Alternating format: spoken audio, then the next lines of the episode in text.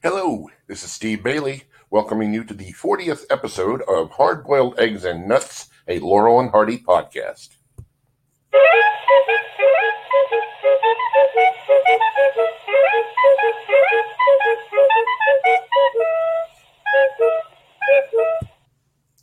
Now, have you ever thought about how much of a part horses play in Laurel and Hardy's movies?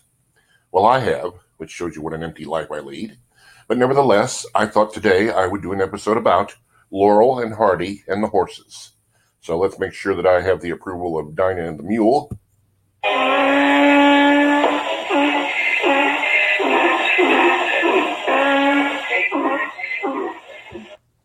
All right, then we will begin. Now, horses are so frequently Stan and Ollie's co-stars that one cannot help but draw the conclusion that it's because Stan and Ollie appear to have uh, about the same level of brain power as their animal supporting actors. Uh, surely the peak of Laurel and Hardy's relationship with horses occurs in Way Out West, where their co-star, who you just heard, is Dinah the Mule, who even gets a screen credit and deserves it. At one point in the movie, uh, in an attempt to get Ollie on the second floor of Mickey Finn's saloon in the middle of the night, they get Dinah up there instead. This scene alone shows that perhaps a single member of the equine community has more intelligence than Stan and Ollie combined. However, there are plenty of other such moments worth noting in the Laurel and Hardy canon. First, the more benign examples. In Fra Diavolo, also known as the Devil's Brother, and in Swiss Miss, horses are simply the sources for transportation, not gags. In the later 20th century Fox feature Great Guns, a horse provides humiliation, but not for Stan and Ollie. Instead, it is their commanding officer, Sergeant Hippo, who gets bucked off a wild horse when he tries to imitate the rough riding mannerism of Stan and Ollie's ward, Dan Forrester. The boys only laugh at Hippo's comeuppance. And that's an adequate illustration of how Laurel and Hardy's later big studio movies put them on the sidelines and let the supporting players get the laughs. In another of Laurel and Hardy's big studio feature films, Jitterbugs, the boys and their car and wagon are stranded in the desert. Ollie tells Stan to get out and push the behemoth while he steers. Moments later, with the car still moving, Stan idles alongside Ollie and gets into the car beside him. Ollie is surprisingly nonchalant about this. In a Hal Roach feature, Ollie would have reacted to this with a huge double take. But when he asks Stan about this, he finds that Stan has commandeered a nearby donkey to do the moving. Ollie, in another of his insults that goes over Stan's head, is quite philosophical about this. Well, I guess a mule's as good as a donkey any day. It certainly is. Now then, in Laurel and Hardy's Oscar-winning short subject, The Music Box, Susie, the horse who is a major part of the boys' transfer company, i.e. moving van, is at most passive-aggressive. When Stan is trying to unload a crated piano onto Ollie's back, Susie moves forward just a step too soon, giving Ollie a major backache. Ollie rectifies this situation later when he unchains Susie from the back of the wagon, though this does little to prevent further mishaps with the piano. One of Laurel and Hardy's more ex- more extended routines with horses appears to have occurred in a long unavailable feature film, The Rogue Song.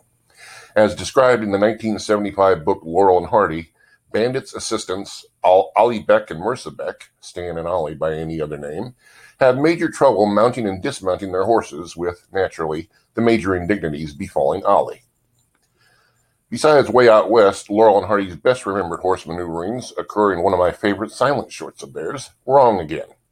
Stable workers Stan and Ollie overhear that a local man of means is offering a $5,000 reward for the return of his blue boy. The rich man is referring to the famous Gainsborough painting, but unluckily there is a horse in the stable bearing the same name. Of course, Stan and Ollie reach entirely the wrong conclusion, and when they bring the horse to the man's mansion, the man who is now at the upper floor and unable to see the blue boy in question instructs the boys to take him right into the house and put him on the piano.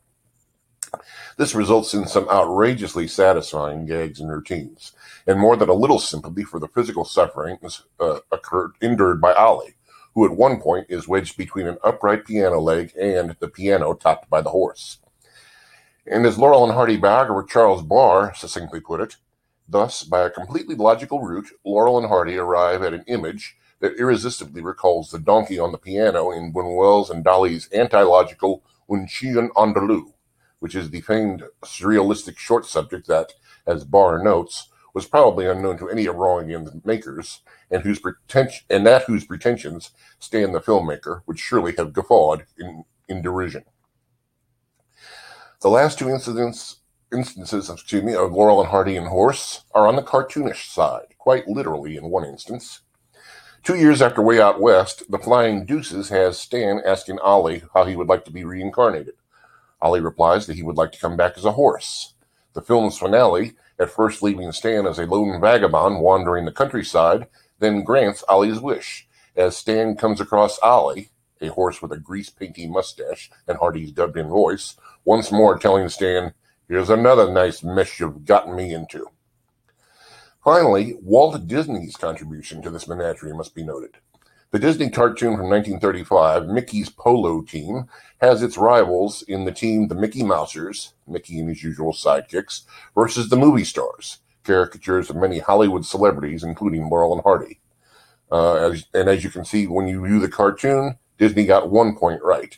The horses master Stan and Ollie far more than vice versa.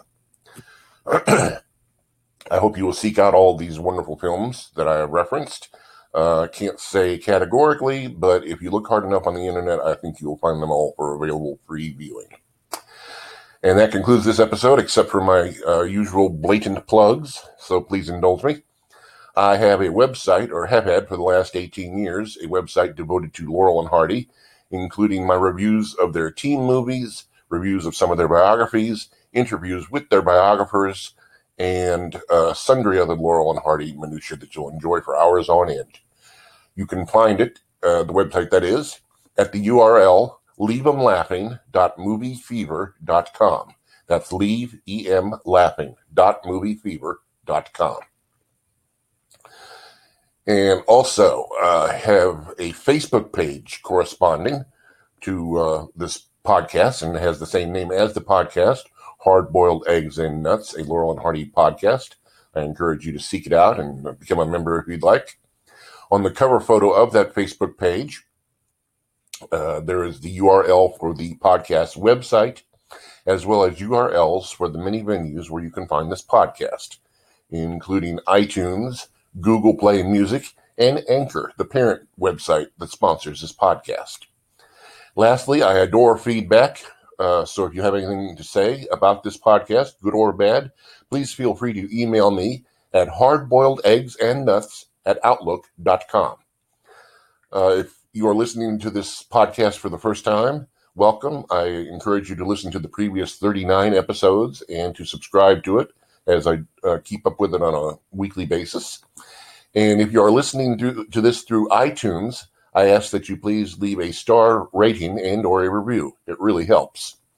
So, thank you again for uh, joining me on this podcast. I hope to hear you again soon. And until next time, this is Steve Bailey saying goodbye.